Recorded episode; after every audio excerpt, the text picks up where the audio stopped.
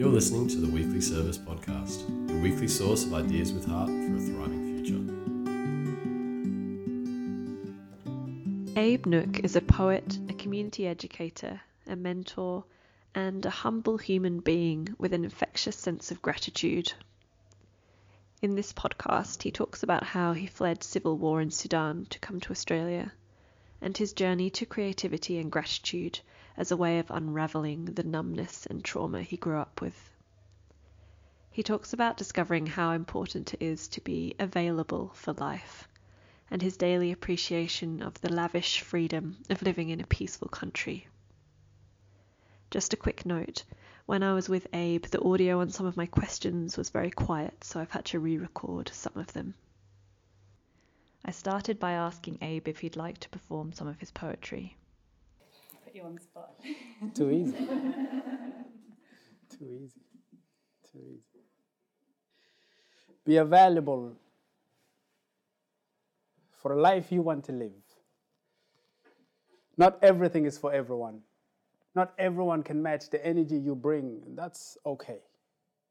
Your extraordinary sense of being should not be limited by rules and regulations, and it's all right to respect those rules and regulations, but the boundary of your soul is limitless. Be available for a life you want to live. But also understand that availability comes with the virtue of sacrifice. What's your freedom worth? I don't know what you've been through this year. I don't know what you're asking for. So here's a guess.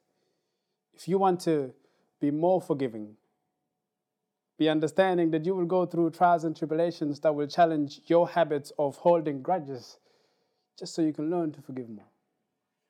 If you want to be more lovable, be understanding that you will have to go through situations where you will feel unloved, uncared for, unseen, unheard, untouched. But that's because you need to be the one who does the loving. If you want to be more patient, be understanding that you will go through trials and tribulations that will challenge your old habits of being impatient. There's no easy way out. Because the easiest way through is to find the hardest route. If you want more, be understanding that you will have to experience less because the less you have will remind you of how much you could do without having the more that you feel the need to have. No one ever justifies savings but we save.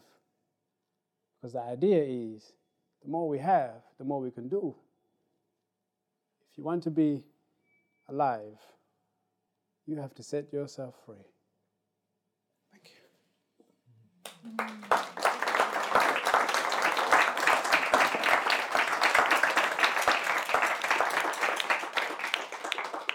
Oh, and be available for a life you want to live. You thought I forgot, didn't you?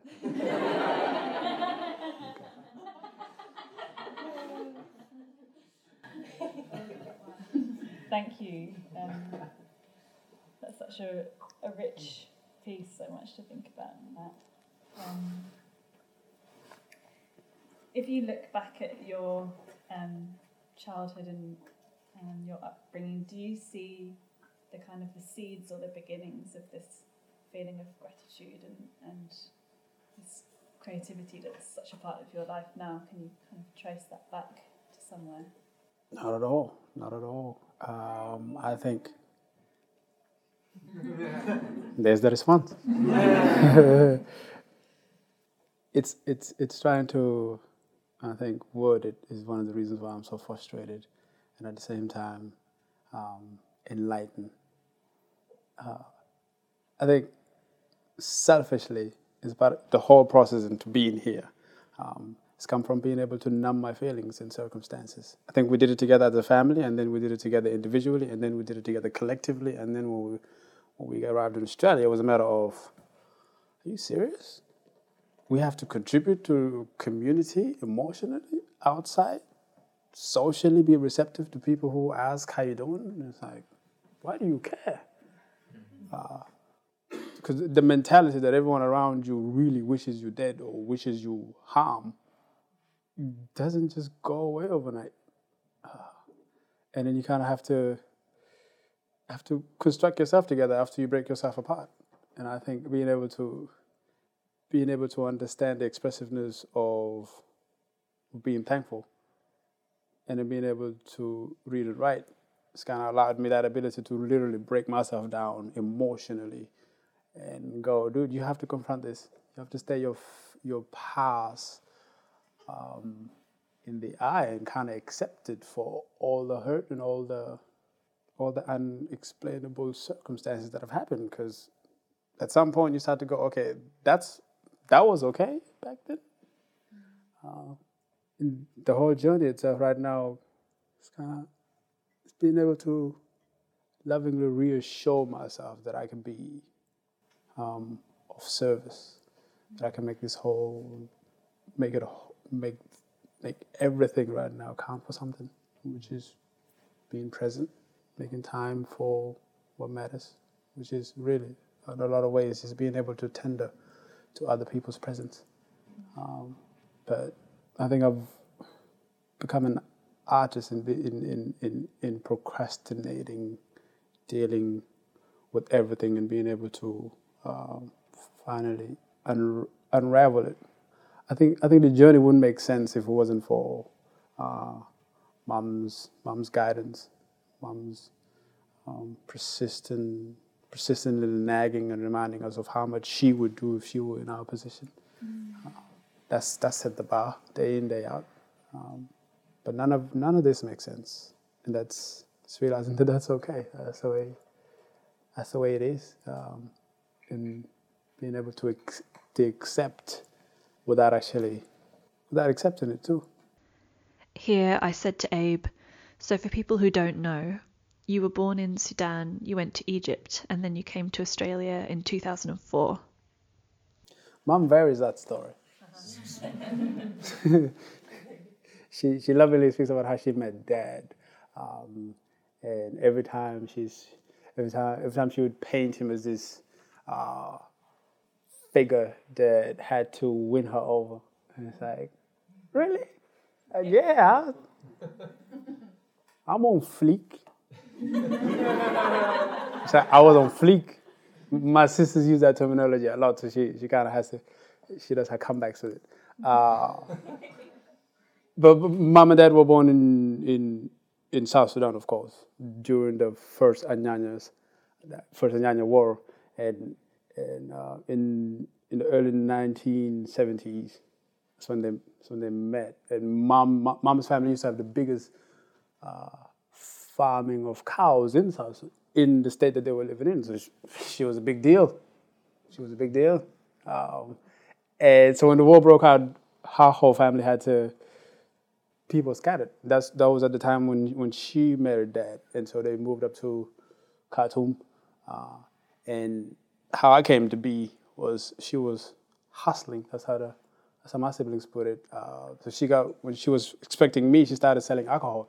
And at the time, because of the Sharia laws in Khartoum, um, you weren't allowed to sell alcohol. But of course, you could do it secret uh, when you keep it really on the down low. So when she was arrested, she birthed me in prison. So I came out a convict. I can relate. uh, and then in, in the early in the early but in the late 1990s, that's when they started deliberating, because uh, Dad was arrested under the cons- under and charged with conspiracy um, from being the south of Sudan. And at one point, he was asked to turn in his family, and so he obliged to do that, of course. And then, instead of actually turning us in, we caught a boat and went to Egypt.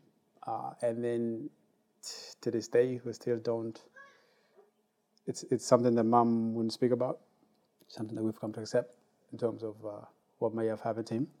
Just understanding that as a sacrifice, that that instantaneous decision came from came from trying to trying to make sure that his kids have had it a little bit better than than he did. So we ended up in Cairo, of course, and at the time, at the time the way they were processing refugees were that you had um, what they call you had you had to fill out a form and you would have you would get three chances And by the time you get a fourth, you would fill out a case stating why you were seeking asylum. And and if you get three closed cases, you would you would never be processed again. So you would you would have to find other means, which explains why people jump on boats and come here because there's no other means. And so the three options were you would either you would either be processed to go to Canada or the States, and everybody wanted to go to America. But when when when all of our pro, when all of our cases got rejected, the first time mom filled out the form, she got rejected. Of course, second time she filled it out at the at the UNHCR office, she got rejected. And the third time, she was reminded that if she got rid of some of her kids, because she had a lot of the kids, her chances might increase in terms of making it, which this also comes to explain the story of the lost boys and the lost girls. Um, some families would give up some of their kids to uh, to make it easier to, to migrate. Um, and we remember specifically, she, she before she filled out that third form, she came home and asked us about it.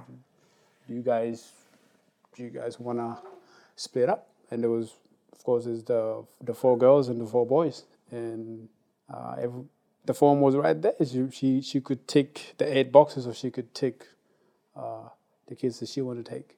And of course, everyone said no, and so she filled out the form and took it back. Six months later, we didn't hear nothing. Uh, fast forward, 2000, 2003, we didn't hear nothing. Um, and it was the reality was starting to sink in. Um, I don't, I don't think there was a family that prayed as much as we did. I mean, talking about praying with all the ounces in your body and being on your knees and just asking for that validation of if if this gets through, we'll make the most of ourselves. And it was six months later, in early 2000, 2004, that she was she was called in so she has to find a means to purchase tickets. That she was going to Australia. She was like, "Sure, we'll take it." Um, there was a church in Box Hill that, that gave out loans, and mom took that loan. And March 30th, 2004, we landed in Melbourne, Australia. The fairy tale kind of still doesn't make sense. Still doesn't make sense. But I guess I think faith plays a role in that. When you know something is beyond your control, you kind of have to give in to the notion of understanding that there's there's there's goodness in it in spite of um, in spite of what the outcome might be. And here we are. Well, and here I am. I asked Abe what role learning the English language played in his journey was turning on the TV on, on a Saturday morning uh, and watching Steve Irwin. what is he doing? of course, we didn't know it was TV, so it's. It was can, can, you, can you imagine mom and all of my brothers and sisters just looking at TV going, this man is going to get eaten by, by the crocodile? And his his his his enthusiasm um, about nature, he was just like, "This is not right." is is it is just the, the, the, way he spoke, the way he um, the way he made everything harmonize. I think challenged my perception in terms of uh, wanting to learn the language. Of course, the role of language came from the necessity, just being able to respond we were chucked into year nine, my brother and I, barely being able to speak the language. And the teacher was like, What's pi square? And I was like, You're the teacher.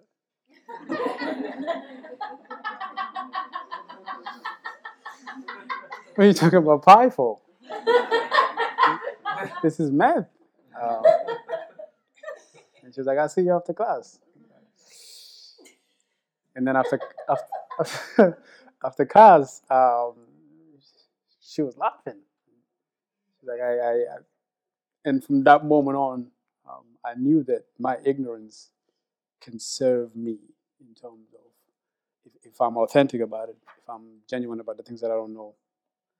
And so from then on, kind of opened up avenues to to want to learn the language, and just longing for that expression to be able to express the things that I'm grateful for was was where writing came in, still being able to um, word the things I saw, the things things that made me feel, and realizing that all feelings are okay. Um, finally being able to be emotionally secure.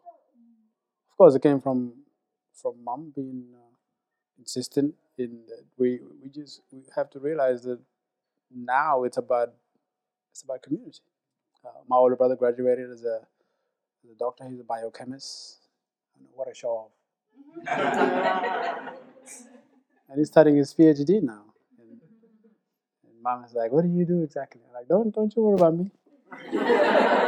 I got this. I think so."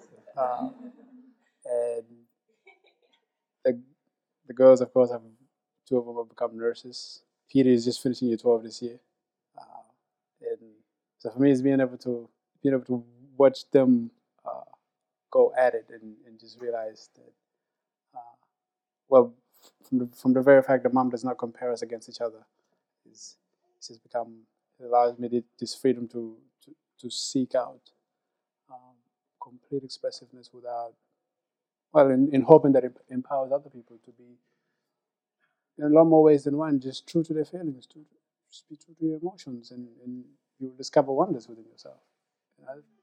That's the only reason why I'm sitting here. It's not that, that I have anything that anybody else doesn't have. It's just that I think once I turn the flashlight on the inside, finally being able to sew up the past and what it, the hurt that it created, and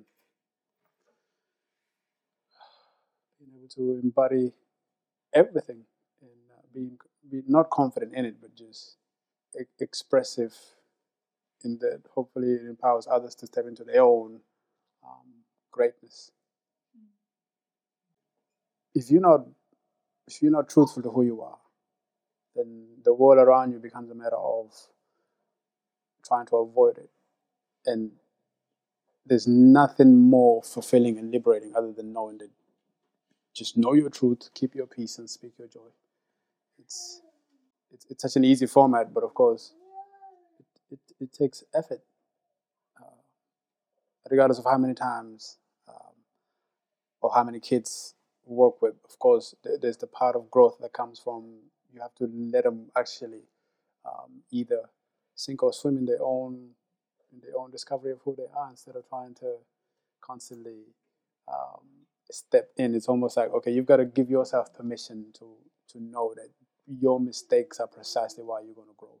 Um, your misdirections is precisely the very thing that's going to lead you to where you, you will actually feel comfortable with who you are. Um, I don't. I don't think the mentoring has anything to do except from being there, but at the same time knowing when to be absent. Uh, and it's it's it's hard to do because I've always wanted to be as as eloquent as these guys have been in terms of their lyrical ex- expressiveness. But it's uh, I think some of the some of the little the little girls who are about fourteen and sixteen and who've been through some horrific abusive times, where you go, okay, how do I approach this as a male without trying to without being forceful in that? Okay, uh, I understand what you're going through because I don't. A lot of the times, it's just being able to know that silence speaks volume. So the, the, the difference is there where it's, it's almost like I wanted to grow the same way these these youth are growing. So to, to, to realize that to be in their presence at the same time nurtures me is a, is a huge, huge gift. But at the same time, it's getting them to understand the, the depth of their freedom and what they, what they decide to do with it. And at some point, as a human being, you realize that the virtue of sacrifice will really get you to understand um, where you want your life to go. And of course, art gives you that, that platform of, of expression. And I think at some point, when you when you gather everything about yourself, you, regardless of how you choose to express it in, in writing or in photography or in poetry or in music, the truth is the essence of it that will go on to serve people that, that you may never even get to meet. And at the same time, that very truth will provide humor, will provide liberation, and will provide love when we think about it, this world is built on the basis of ideologies, and the best of them are feelings love, kindness, and laughter. And the healing kind of happens on its own. The service ended with Abe performing another of his spoken word pieces. Be available. No, I did that already.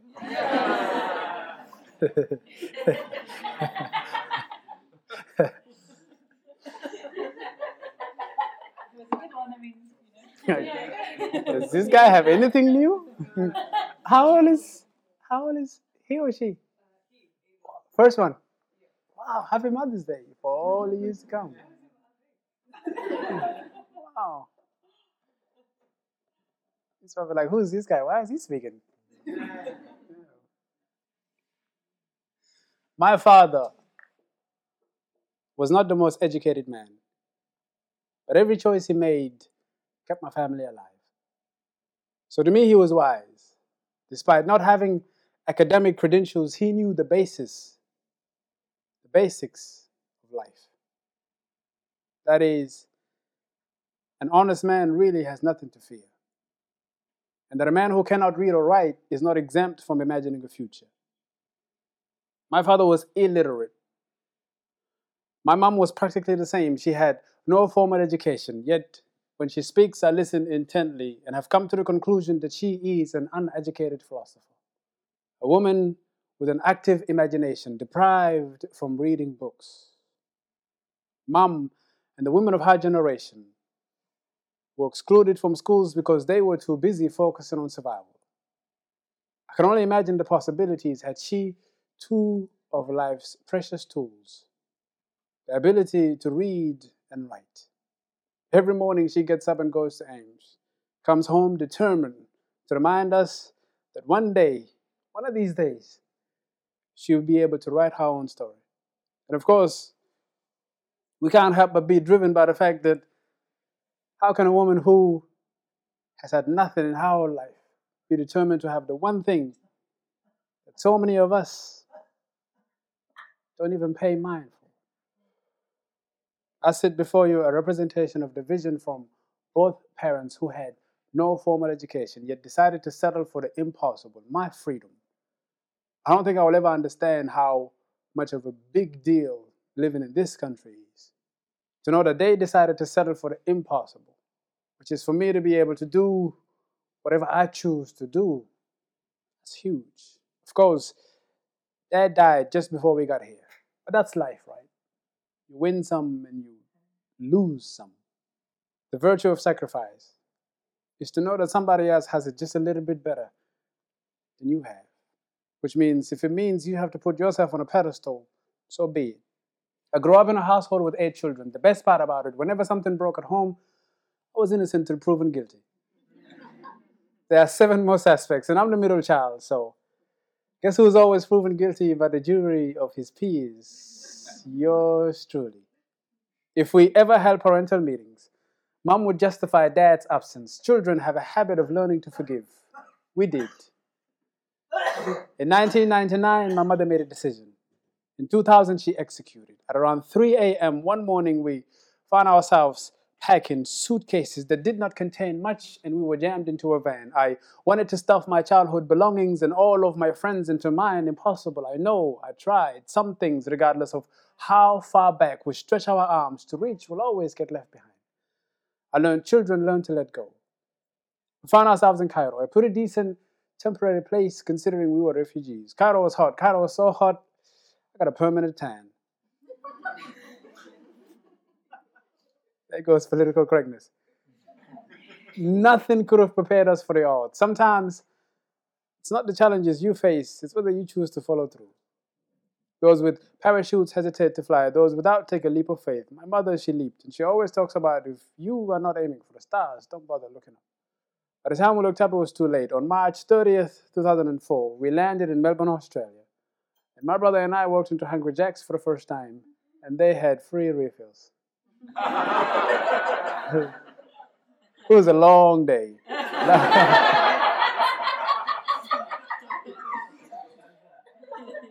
Life as we knew it was never the same since. Eight siblings and a widowed mother. We are far from being the heroes of this story. At the Australian Embassy in Cairo, where mum sought asylum on our behalf, an Australian valued my mother's efforts. It's the only reason I'm granted this platform and a home where my siblings and I could break things and we would never have to break up for survival. At the landing of a pen stroke, it's difficult to think that someone sealed my family's fate using a pen.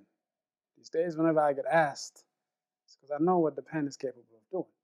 The first time we flushed, I ran out yelling at my brother to come see all the clean water going to waste. We were so naive. No one had explained to us that that was the toilet water.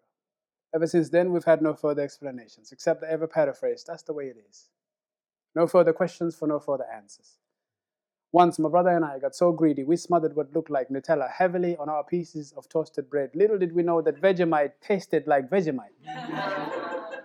Today, whenever we see Vegemite, we cringe in horror. just the other day, David asked, Do you want to go flush the toilet?